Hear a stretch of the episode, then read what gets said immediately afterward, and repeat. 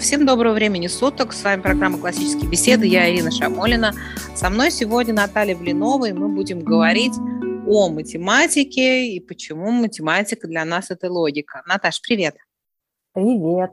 Наташ, вот у меня возникла такая идея поговорить именно про математику, потому что на математике, мне кажется, очень ярко – видна разница подходов, да, школьного подхода, современной школы, да, современной образовательной модели и классической образовательной модели к изучению не только математики, а вообще чего бы то ни было, да, то есть вообще к образовательному процессу. Mm-hmm. Мы все хорошо понимаем, мы хорошо знаем, нам очень ярко это запомнилось. Мы все были в школе, как выглядела математика в школе, на что похоже изучение математики в школе.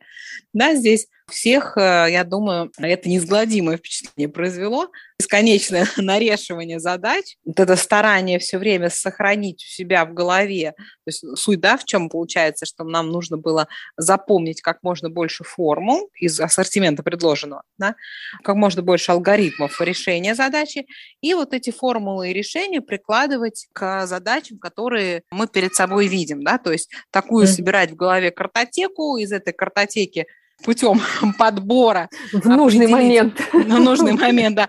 Определить, какая же формула или какой алгоритм решения к данной задаче подходит, и как такой трафарет вынять, приложить, и о, счастливым образом все сошлось. Задача решена. За это мы получали пятерку.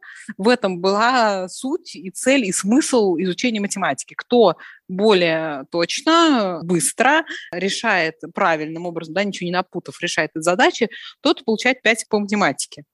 Да, в классическом подходе, при том, что мы всячески ратуем за скорость и точность счета, но у нас э, несколько вообще другие акценты, да, и другое видение целей и результатов обучения математики. Вот мне кажется, на ней особо наглядно это можно показать. Вот расскажи, пожалуйста, о том, Какое у тебя было впечатление при знакомстве с вот этим подходом и в чем для тебя была такая самая существенная разница?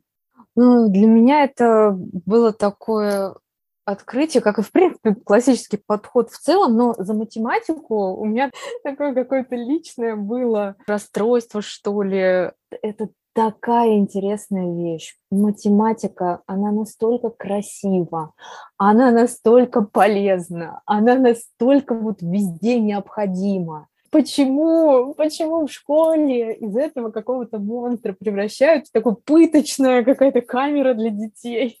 Не, ну понятно, что у кого-то там хорошо получается математика, слава богу, дети через это продираются и дальше идут, э, куда-то там поступают физмат, и, в общем, есть у нас еще там математические школы, но это получается, что просто надо продраться через это, и как-то так уж прям счастливо должна сложиться вся судьба, чтобы, ну, в общем, математика остался в математике.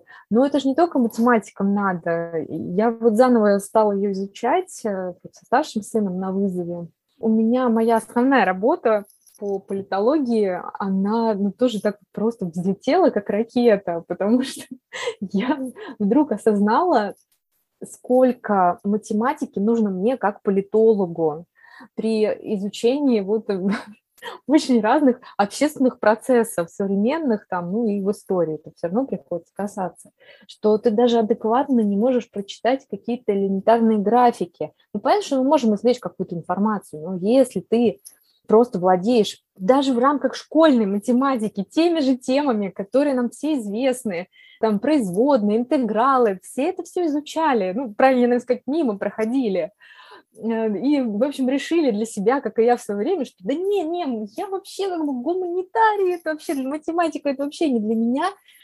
И это очень большая ошибка, очень большое такое объединение. Но это же не вина вот ученика, которому очень тяжко пробираться через эти алгоритмы, что он теряется в каких-то вещах. В школе какой подход, что если ты что-то, какую-то ступенечку там пропустил, да, какую-то тему, то ну, дальше ты уже не пойдешь, э, ну, не сможешь, потому что если у тебя не построен третий этаж, то четвертый тебе уже некуда пристроить просто-напросто, ну, потому что у тебя вот э, пустое место, ты не можешь никуда дальнейшие этажи навешивать.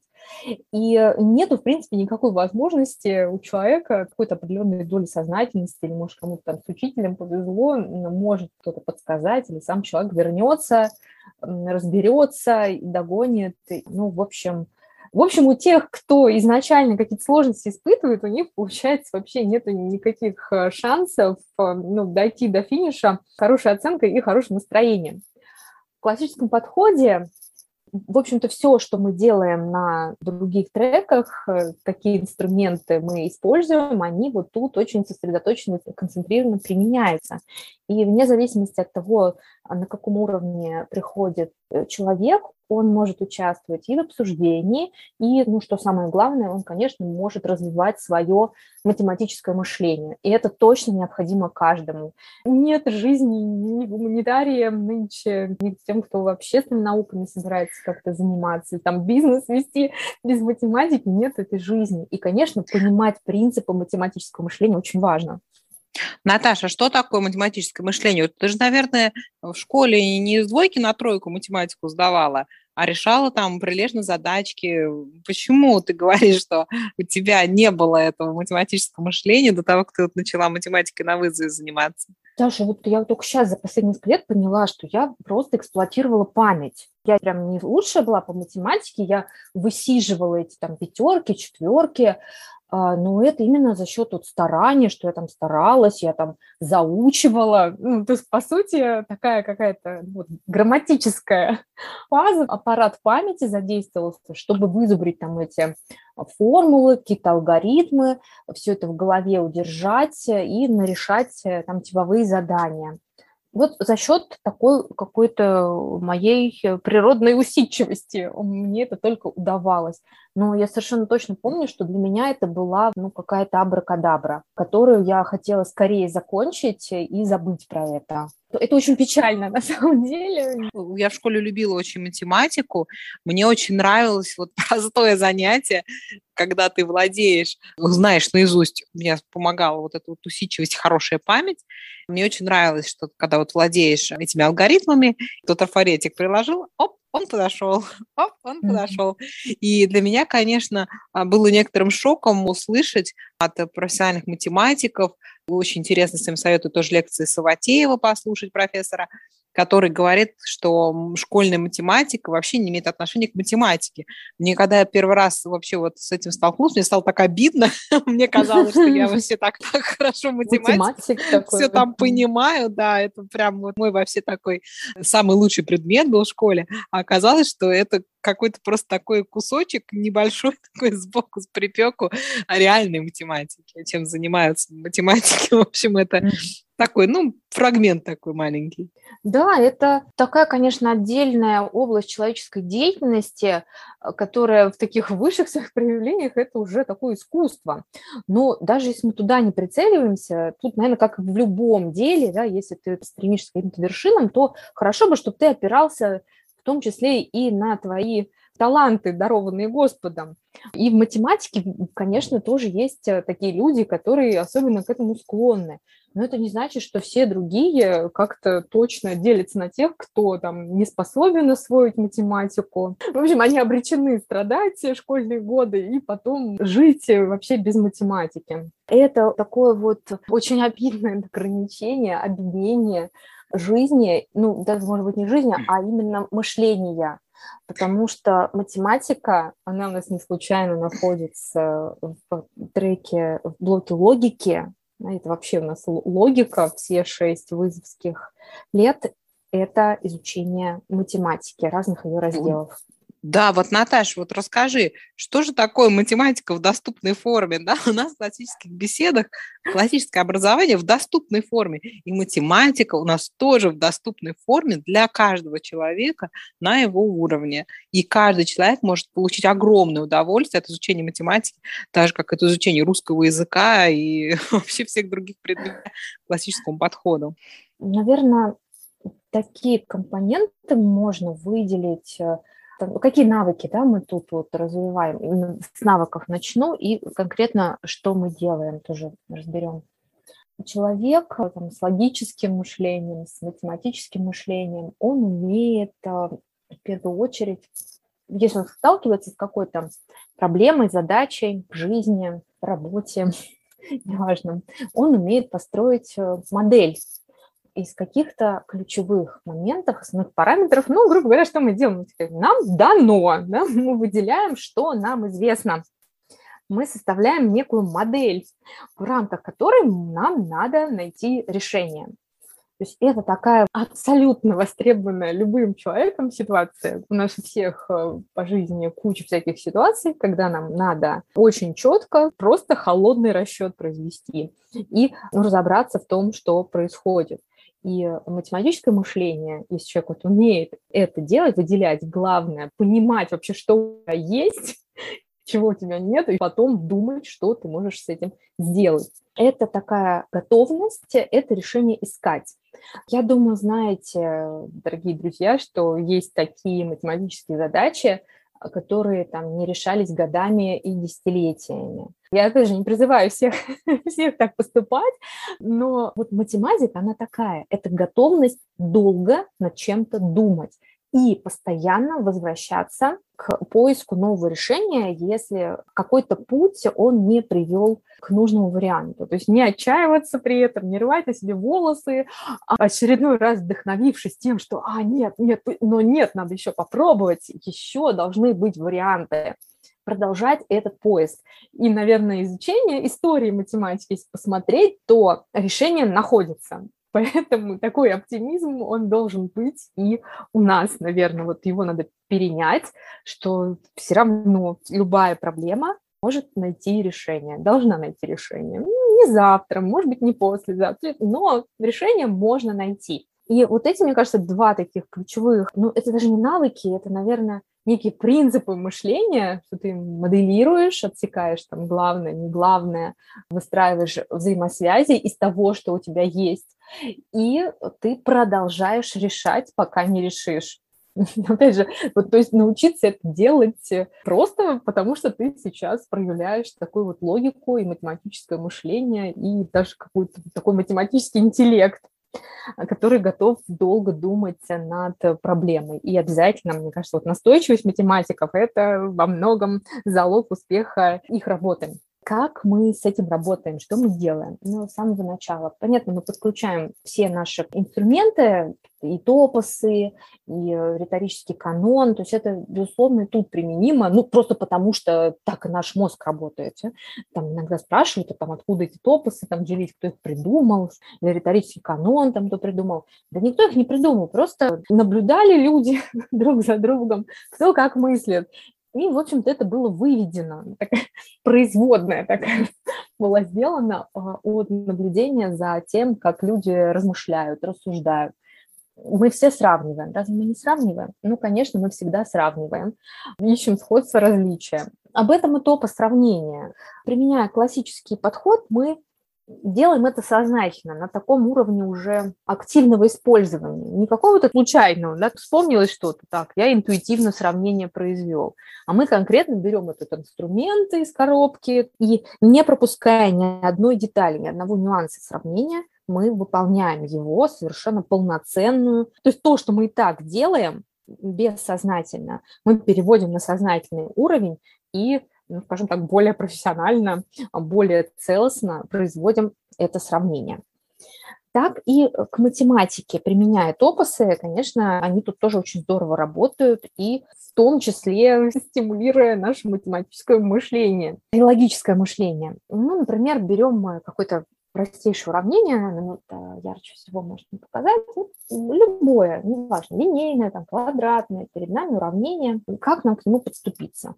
Ну, школьный подход предполагает, что все-таки учесть, да, если ты видишь, что это линейное, тебе надо перевести к виду, там, kx плюс b равно нулю, там, ну, в общем, и из этого произвести действие решений. Ну, или общий какой-то, есть общий алгоритм. Ну, есть. Я не говорю, что плохие алгоритмы предлагаются в школе. Ну, в общем-то, все. Решили, ответ получили, сверили, совпал, все, едем дальше. Но мы на этом не можем остановиться. Почему я говорю, что классический подход позволяет каждому вырасти над собой, даже если там какие-то пробелы были в математике. Потому что если мы взяли какое-то уравнение, то мы к чему приучаем себя и наших студентов, даже если тебе очевиден, если ты просто даже никаких действий не предпринимая, глядя на уравнение, можешь сказать ответ, Ну, ты просто видишь, ну, раз, и ты понимаешь, чему равен x, чтобы вот это равенство было верным. Мы пытаемся понять, как наш мозг пришел к этому выводу. Мы включаем топосы. Начинаем, конечно, с определения. Что ты можешь здесь назвать? На что тут? Из чего состоит это уравнение? Левая, правая части. Тут знак равенства. Как называются коэффициенты, переменные? Мы вспоминаем не просто эти слова, не просто их называем, потому что на вызове уже взрослые люди, тут уже надо просто радоваться каждому произнесенному слову, уже потребность э, у подростков связывать все эти факты, которые у них есть в голове. То есть факты не просто должны лежать а, мешком, а есть вот буквально потребность связать все со всем. Причинно-следственные связи простой. Куда-то что-то это все подложить, где-то все это использовать. Часто родители говорят, что ну вот ребенок скажет, зачем мне это надо? Понятно, что, может быть, в целом, если к математике задать этот вопрос, то это слишком общее, а вот если говорить про конкретные вещи, зачем мне решать уравнения, то очень конкретные примеры можно привести начинает от планирования семейного бюджета, да, когда есть определенная сумма, определенные потребности, вот нам тут надо как раз э, систему линейных уравнений решить, чего, сколько мы можем купить, к примеру. То есть вполне можно найти конкретные жизненные обстоятельства, когда определенные математические темы или какие-то алгоритмы нам необходимо будет использовать. И чем выше мы поднимаемся по математике, чем она больше у нас усложняется, даже в рамках вот тематики школьной программы, тем более востребованные на самом деле темы появляются. Я вот уже затронула интегралы и дифференциалы, как пишешь, они называются, производные, да, которые возникают в школе там только в 10-11 классе, но это те темы, которые на самом деле очень востребованы в общественных науках. А, ну и в 9 классе там тоже есть э, такая базовая теория вероятности, различные статистические появляются расчеты и параметры. Но вот это именно те темы, которые появляются в 9, 10, 11 классе, они настолько, это, это вот вся общественная наука просто живет этой математикой. Проценты, процентные пункты, вот эти графики различной динамики. Этим живет любая наука, не только естественная, но и общественная. Потому что наука, она кормится данными, большими объемами данных, и без этого, ну вообще, то есть если ты не умеешь читать эти данные, ну как ты их будешь анализировать? Какие выводы ты, историк, социолог, экономист и политолог, что ты можешь сделать, если ты не можешь обработать вот эти вот данные по уровню жизни, по доходам, ну, в принципе, какие-то опросы общественного мнения, а, какой-то анализ поведения людей. Ты не можешь из этого ничего извлечь если ты не владеешь вот этими темами из старших курсов школьной математики. А здесь мы на вызове для меня классический подход. Мы никуда не денемся от топоса обстоятельств. Мы сразу с самых простых тем, там, начиная на альфе с натуральных чисел, мы не обходимся без вопроса, а где мы это применяем, на топос обстоятельств, где мы с этим встречаемся в жизни. Геометрия, да, у нас четырехугольники. Где мы встречаемся в жизни четырехугольниками? Ну, казалось, там четырехугольники, ну, вроде простая тема, ну, тоже достаточно абстрактная. Достаточно просто, друзья мои, вот прямо сейчас поднимите глаза или откройте глаза, чем вы там сейчас заняты, посмотрите по сторонам, мы живем в мире четырехугольников, дверцы шкафов, отделочные какие-то материалы, плитка на полу, может быть, наши вот эти все устройства, компьютеры, телефоны. Это все четырехугольники. Мы ими просто окружены. И это ну, настолько, вы знаете, оживляет беседу и настолько включает какой-то живой интерес, что это не просто какая-то абстрактная тема, которую меня там кто-то заставляет учить, этот Ломоносов, э, будь он не ладен, да, там ум в порядок мой приводит, а я тут вообще не хочу. Но оказывается, что мы говорим не про абстрактные вещи, просто опираясь на топос обстоятельства. Один вопрос. Где мы это встречаем в жизни, и совершенно иное восприятие темы. И для многих детей это тоже становится такой даже игрой, ну, в хорошем смысле, да, для детей это важно иметь такое позитивное восприятие того, над чем он работает, и они, конечно, если имеют возможность, э, ну, включить какое-то такое хорошее настроение, они, конечно, через это заходят в тему, заходят в какую-то науку. Вот, например... Да, конечно, это, Наташа, это так все оживляет, так становится интересным. Я помню по результату своих школьных занятий математикой, вот эта фраза, что математика царица всех наук, Mm-hmm. Она как-то вообще... Ну, не верится ну. Ну нет, она как-то была отдельно совершенно, вообще непонятно почему. Ну, цифры, вот, да, цифры, они везде используются, но вот это понимание, какое отношение математика имеет ко всем наукам, конечно, вообще этой темы ну, практически не касалось. Да? Ну, что там в школе посчитали движение навстречу, да? сколько там продали, каких ящиков. Но это как-то все очень получается плоско, да, по сравнению с а, реально вот таким глобальным, вообще пронизывающим. Да, кто-то из великих сказал, что Вселенная написана на языке математики, да, что мы живем в этом мире, который весь пронизан математическими явлениями. И когда вот просто начинаешь не проскаивать каждую тему, а думать над ней, связывать ее со всем предыдущим, что ты изучил. У нас еще вот что здорово, практически всегда та тема, которая изучается, может всплыть на других треках в этот день. Вот мы изучали, например, тему неравенств на математике. Да, мы изучили, и тут же у нас на треке рассуждения как раз нам предлагалось поговорить уже про неравенство социальное.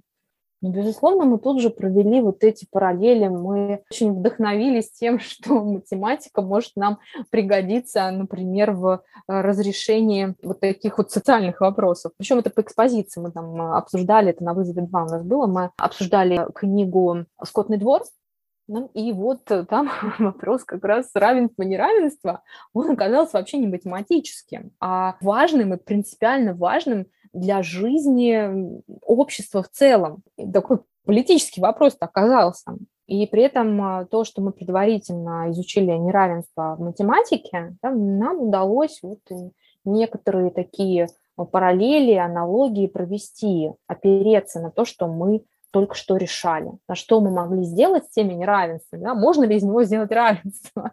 Ну нет, ну нельзя из неравенства сделать равенство.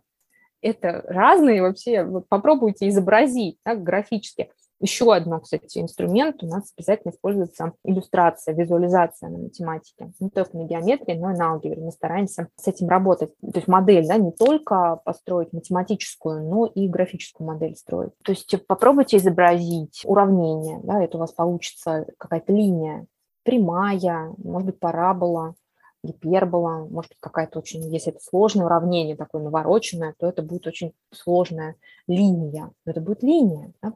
А если мы возьмем неравенство, да, то это у нас будет где-то некоторая такая заштрихованная область, уже такая площадь будет. Это даже визуально очень сильно отличается. И как ты из этого можешь что-то сделать, из, из одного сделать другое? Нет, либо то, либо то. И, в общем, это так достаточно обогащает и помогает подросткам, да и только подросткам. Это, на самом деле, очень такое радостное открытие для взрослого человека, когда ты можешь увязать а, тот опыт, который у тебя есть, с той задачей, которая перед тобой непосредственно стоит.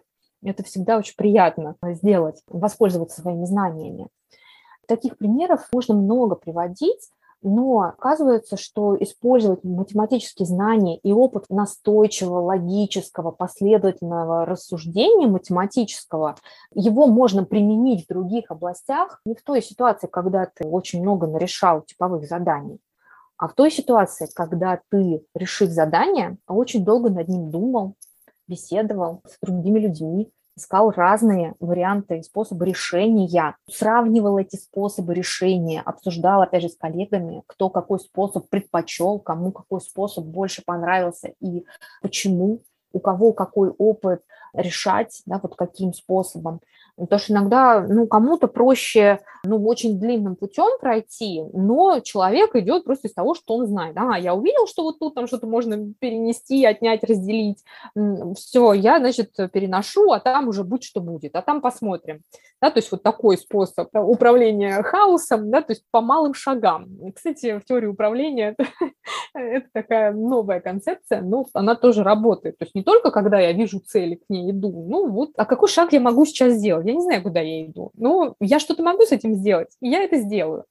Вот. Есть такой вариант, способ решения. И вообще-то, если человек не уверенно себя чувствует в математике, а, для него это тоже такой вариант, что ну, ты действуй, ты не сиди, ну ты попробуй. Ты попробуй и сделай то, что ты можешь. И бывает такое, что человек там берется за задачу, мучает, ну, в хорошем смысле мучается, что он делает то, что может с ней. Не просто так вот он ну все, я не могу, я не знаю эту тему, я не изучал, ну и все, я пойду отсюда, посижу где-нибудь в уголочке. Нет, он начинает действовать, он отталкивается от того, что он знает про те числа, которые он видит перед собой, те действия, которые он может предпринять. В принципе, что я могу с этим сделать? Что я вообще помню, что, в принципе, можно сделать с уравнениями, ну, другими, которые я умею решать. Так, я могу там, значит, слева вправо, право влево, могу разделить, умножить левую и правую часть одну на другую. Ну-ка, я попробую и начинает пробовать. И когда решается там 2-3 таких уравнения на какую-то тему, да, таким тяжелым, трудным способом, то человек уже может э, сделать обобщение сам он может уже увидеть, какие шаги повторяются. Он может увидеть, а, где он ходит по кругу, в общем-то, выполняет какие-то действия, которые можно не выполнять. То есть он, ну, по большому счету, неправильно решает, потому что он не видит, что там, например, можно применить э, формулу сокращенного умножения, он не видит этого, а кто-то увидит. И вот так правильно было бы решить.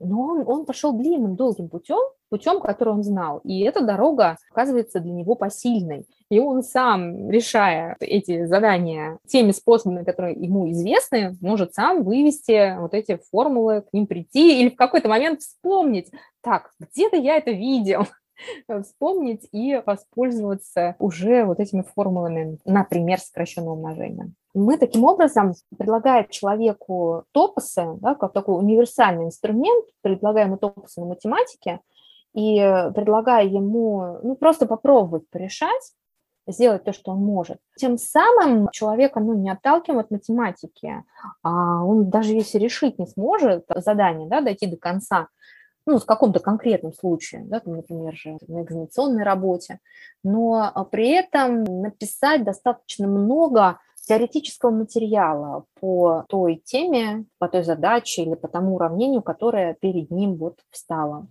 Так интересно, даже один э, студент э, в этом году, вот тоже он там мучился с уравнением, написал прям мне в, экзаменационных вот своих, на своих листах, что я не знаю, как это решать, но я напишу все, что я могу. И вот он по топосам расписал все, что он знает, вот как мы это делали на занятиях, да, то есть какие числа перед тобой, какие действия, какие математические законы, где это применяется, что надо знать людям, чтобы решить. И угадайте, что после этого он написал.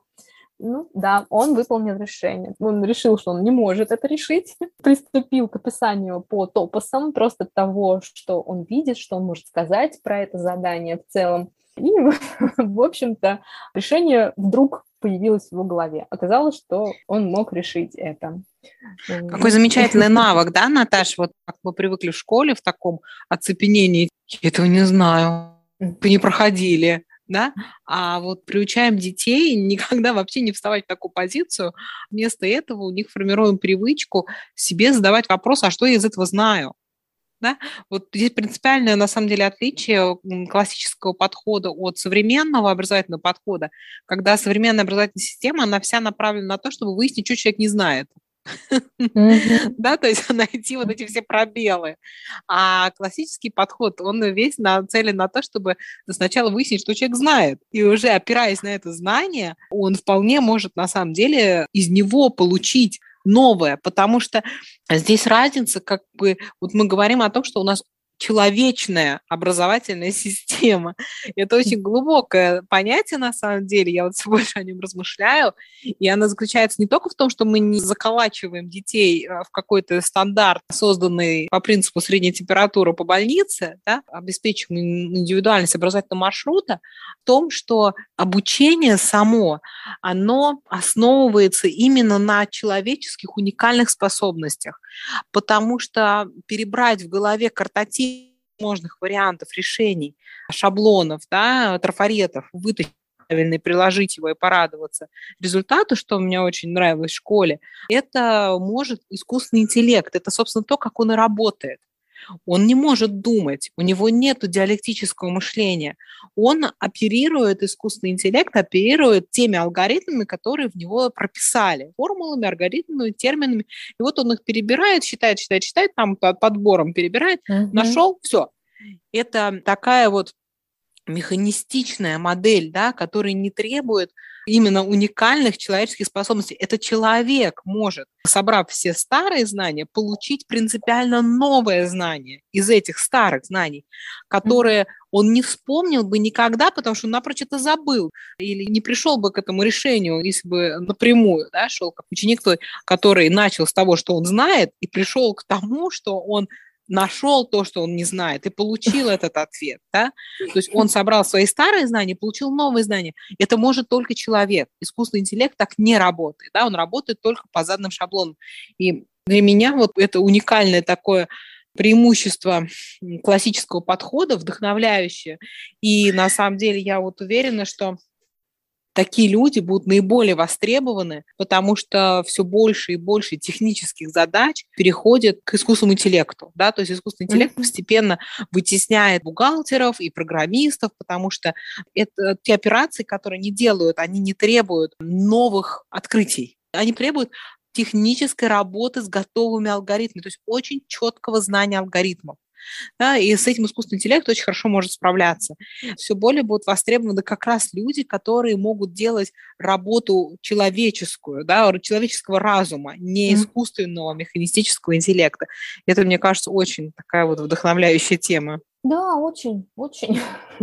Это тоже интересное утверждение твоих слов. Вот пару лет назад, еще до пандемии, попала как раз на конференцию ну, университетским делам по искусственному интеллекту именно. Там такой же вот слышала доклад. Ребята анализировали самый быстрый, ловкий искусственный интеллект, который был на то время, и оказалось, что он там всех обошел, всех победил там и во всех играх, там и во в чем только угодно, в решении любых сложных задач. И оказалось, что до этого пытались обучить искусственный интеллект, как в принципе принципе, учат мыслить люди и решать задачи там, от простого к сложному, комбинированию, ну и так далее. Оказалось, вот этот самый, почему он вырвался вперед, оказалось, что ребят просто убрали вообще все вот эти замороченные системы обучения человека, машину, машину, машину, и просто увеличили скорость работы интеллекта, позволив ему тупо перебирать варианты. Там миллионы, миллиарды просто за счет высокой скорости перебора он находил вот эти вот оптимальные решения. ну, есть... Понимаю, очень согласна. Я именно в школе так математики 5 и получала. Просто ну, тем, что я хорошо знала свою эту картотеку алгоритмов, быстро ее могла перебрать в голове и найти подходящий шаблон и сидеть радоваться. То есть, ну, это же очевидно, что это ну, уже нет смысла туда лезть, это уже все искусственный интеллект. Ну, ну спасибо большое, что нам там уже не надо на счетах считать, и мы можем решать э, более интересные задачи, э, те, которые ну, творческие задачи, которые человек э, и должен решать. И в математике таких задач тоже очень много, которые, ну, не решишь перебором. Хотя мы же тоже на вызове приходится в хорошем смысле приходится вот эти искать, да, у нас обязательный пункт, а каким способом еще можно решить эту задачу, да, каким способом можно еще решить это самое простое примитивное уравнение, но тем не менее нам надо найти способ. И мы, конечно, выкручиваемся, да, там есть стандартные ходы, а вот мы можем, значит, графически решить, модель сделать, мы можем там от противного, и вот тоже любимый способ, спрашиваешь, да, там, а еще, ребята, каким еще способ. Говорит, перебором. Ну, понятно, что за это не очень хочется браться. Э, в каких-то задачах легко, а в каких-то это, конечно, потребует э, ну, просто безумное количество времени, да, но мы фиксируем этот вариант, потому что на самом деле, ну, какие-то задачи попадаются, где, если ты решаешь по алгоритму, это очень долго, а просто глядя на модель, там, на уравнение или на график, ты очень быстро можешь дать ответ да, и а, такой интуитивный перебор произвести, подбор, и подставив его в уравнение или в исходные данные, убедиться, что это верные условия. Так тоже бывает, это тоже вариант. И есть, э, слушая Саватеева, тоже помнится, что он говорил о том, что есть сложные э, задачи из математики, которые, ну да, буквально там решаются перебором вариантов, а доказательства какого-то общего решения до сих пор найти не могут. Про пятиугольники, по-моему, там очень забавную историю такую рассказывал, не поленитесь, найдите, очень интересно, про замощение пятиугольной плиткой, так поищите, это, конечно, совершенно очаровательная задача из математики высокого уровня, которая решается перебором и которая до сих пор не, имеет общего решения, общих доказательств. Что еще у нас важного? Наверное, важна культура работы именно с математическими текстами, с математическими темами. Этому тоже много уделяется внимания, потому что тему в математике тоже надо уметь разобрать. Э, Еще раз, наверное, надо подчеркнуть, что те учебники, которые у нас есть, они, конечно, не предполагают, что человек, подросток, самостоятельно изучает его.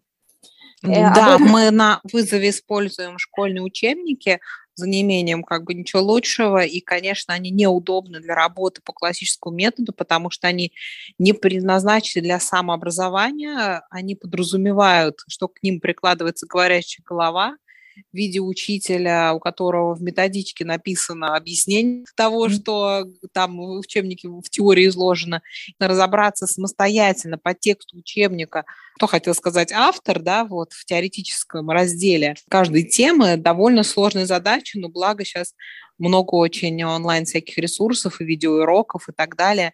Просто мы стараемся всегда вот об этом помнить, потому что нам учебник здесь не очень помощник такой большой, и нам нужно самостоятельно выяснить, что же здесь есть что, о чем тут речь. Ну да, то есть, ну, если даже там по биологии, по естественным наукам мы можем найти какие-то, ну, более-менее, да, вот что-то собрать, какой-то конструктор, который можно выдать э, там ребенку, подростку, и он может там как-то ковыряться. Ну, то есть хотя бы какую-то долю самостоятельной работы, да, вот наша цель приучать к самостоятельной работе, к самообразованию, одна из наших целей, и это можно решить. А вот с математикой ну, достаточно грустная история, потому что нету таких учебников. Начиная с того, вот это главное предательство, а, то, что нету ответов ко всем заданиям. Я не знаю, с чем это связано, почему ну, как бы не, не надо давать ответы там, на часть заданий. Понятно, что они очень простые, но когда ты сам продираешься э, через какие-то математические темы, вот я сама лично это знаю, очень-очень не хватает ответов на все задания. Соответственно, нам нужен какой-то подход, ну, какой-то тоже алгоритм работы с темой по математике. Он у нас есть.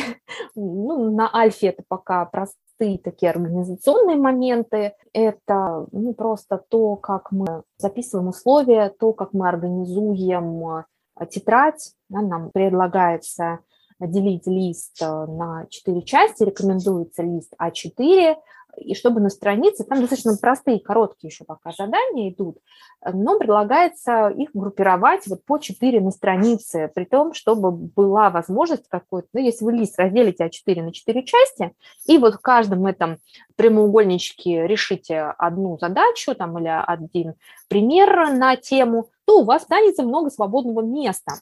И для нас это место принципиально важно, потому что вот здесь как раз наше поле для того, чтобы взять ручку другого цвета и, например, сравнить, найти, что общего в этих примерах или в этих решениях, чем они отличаются, вывести какие-то алгоритмы, какие-то общие правила, что-то, что я могу использовать дальше для себя сделать какие-то примечания, что вот это, вот, вот здесь я ошибся, перепутал плюс и минус, когда там переносил, перемножал, ну, не знаю, там, что делал. Фиксировать для себя какие-то важные нюансы, которые надо в дальнейшем использовать при изучении математики. Да? Ну, что-то такое анализировать и обдумывать, и делать эти пометки, например. И Дальше на следующих вызовах у нас добавляется инструментарий, и уже на вызове один мы прям детально обсуждаем, есть у нас вот этот раздел прямо в руководстве по вызову один, как, ну, собственно, конспектировать ну, по сути, изучать и конспектировать э, тему по математике.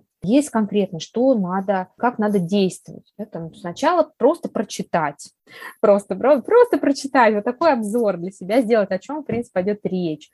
Обратить внимание там, на определения, ну, естественно, куда же мы без них – записать там, что новое мне необходимо. Но я не буду все называть, да, ну, такие ключевые, там, что записать в рамочку. Это кажется, да, взрослому человеку, который уже научился писать конспекты, это кажется ну, легко и просто. Но вообще-то нет. Попробуйте сами взять учебник математики, открыть его на любой теме и составить какой-то внятный конспект, которым вы могли бы руководствоваться при вот решении задач по этой теме, для того, чтобы обсуждать, например, чье-то чужое решение.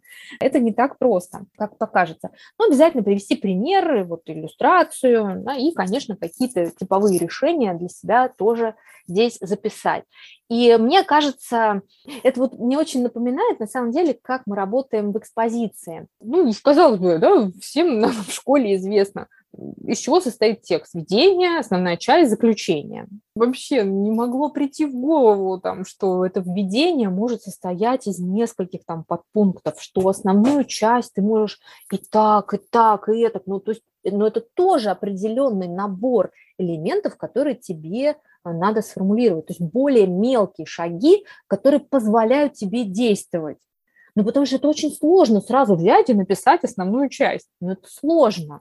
Это, ну, вот такая какая-то задача, как, ну, не знаю, ну, все, отправляюсь в путешествие на Мадагаскар. Ну, на самом деле, мы же понимаем, что это набор большого количества шагов в определенной последовательности, которые надо реализовать. И с такая же история, и с математической темой такая же история. И мы вроде бы простые шаги предлагаем, но они позволяют действительно в теме разобраться. Разобраться или увидеть, что ты не понял тему, и тебе не надо никуда спешить, а надо взять, может быть, другой учебник или действительно, как вот ты рассказала, воспользоваться интернетом, да, поискать какой-то э, видеоурок на эту тему и еще раз послушать, еще посмотреть какие-то примеры и дополнить вот эту вот сеточку, вот этот алгоритм изучения математической темы. Он не является жестким, но он очень хорошо позволяет систематизировать. И понятно, что кто-то там уже добавляет потом свои какие-то, кто-то более проще делает этот алгоритм, кто-то что-то больше для себя добавляет. Просто принципиальность этого момента, что мы не просто быстро прочитали параграф и срочно-срочно очень много решаем, решаем, решаем, решаем. Нет, надо сначала разобраться в этом досконально и убедиться, что ты понимаешь, и уже тогда с этим пониманием двигаться, может быть, и не придется, если ты до конца понял, может быть, и не придется, ну вот, э, там, нарешивать сотни а, задач на одну тему. Может быть, тебе будет достаточно там двух-трех, чтобы просто проверить себя, что, ну да, ты понимаешь, ты можешь двигаться дальше. То есть это избавляет от такого механицизма такого в подходе. И при этом вот как мы с опыта, вот я, по крайней мере, с опытом могу констатировать, что вот это нарешивание задач, оно далеко не всегда, вот это количество, оно переходит в качественное понимание mm-hmm. материала. Ну, то есть у меня как-то в большинстве это оставалось именно на уровне, ну, я запомнила, что нужно, чтобы одну дробь разделить на другую, перевернуть и умножить. Mm-hmm. Ну, и как бы все. И я могу решить таких 500 примеров, но если меня спросили бы в школе, а почему так надо делать? Ну, какой здесь закон используется? Почему надо переворачивать э, дробь и умножать? Я бы не ответила. И вот эти 500 решенных примеров мне вообще никак не приблизили меня ни на шаг к пониманию сути того, что я делаю.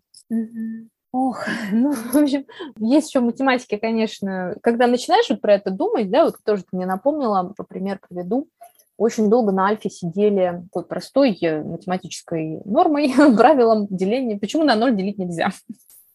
Слушайте, ну, мы три недели над этим думали, Не, ну, конечно, двигались дальше, но постоянно вот этот вопрос мы к этому возвращались. Ну, почему на ноль делить нельзя? Сначала было тяжко, как-то вот не хотелось этим заниматься, но постепенно ребята нашли несколько объяснений и приносили эти объяснения на занятия, почему на ноль делить нельзя. И они могли это объяснить. И это уже совсем другое понимание. То есть когда у нас возникала ситуация в дальнейшем, когда на ноль делить нельзя, да, там все вспоминали точно и говорили, а, это вот по правилу Леши нельзя. И это знание уже, ну, мы не, не смотрели на это как э, на что-то банальное. Ну, нельзя и нельзя, ну, подумаешь, пошли дальше. Да за этим целый мир. Ну, там просто это очень сложная тема на самом деле. И это, э, скорее всего, при школе, не знаю, какое-то отношение, видимо. Ну, они еще маленькие, они еще не поймут.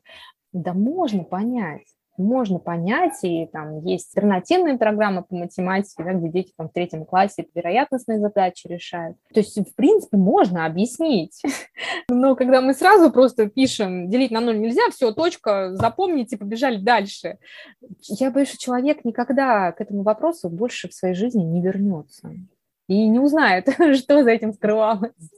Да, ты знаешь, меня вот очень откликается принцип даже классического да лучше, да, то есть лучше разобраться реально в небольшом количестве вопросов, чем решать 5000 примеров, не поняв э, практически ничего из того, что, что за ними стоит. Да?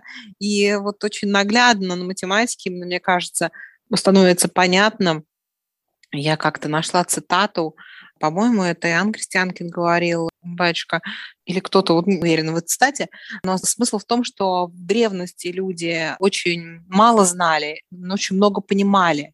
Потом они стали больше знать и меньше понимать. Сейчас люди очень много знают, но вообще ничего не понимают.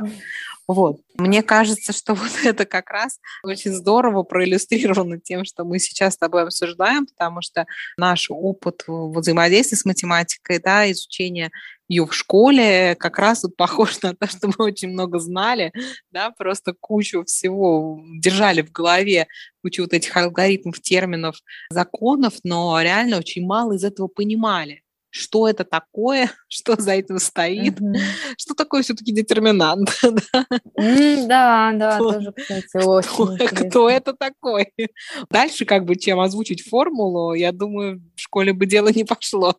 Mm-hmm. Поэтому очень мне вот созвучен классический подход таким вот настоящим да, а, неформальным отношением к предмету.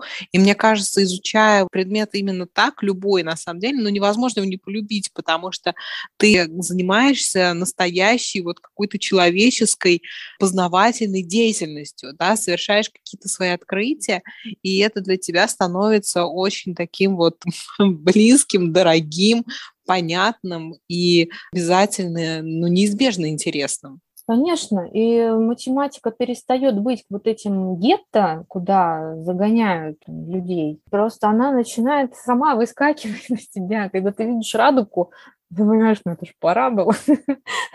И это, это уже невозможно развидеть. Ты понимаешь, что математика, ну, ну она правда, она, она есть. Она есть, она не только вот там, где-то вот в этом странном, непонятном учебнике. Она везде. Стоит в этом разобраться. Ну, потому что это интересно.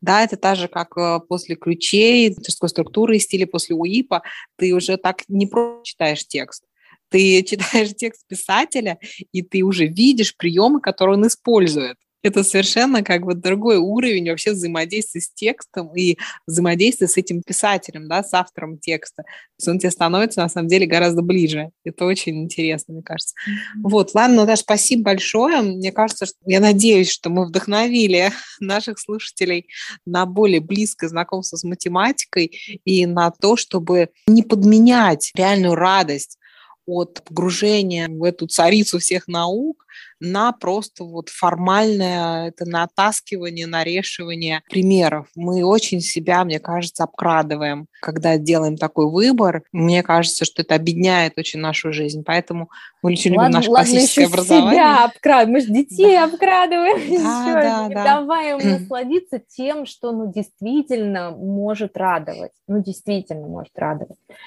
И этому бы очень хотелось научить всех детей. И я уверена, что во всех науках, в том числе общественных, у нас будут найдены тогда ну, прекрасные решения.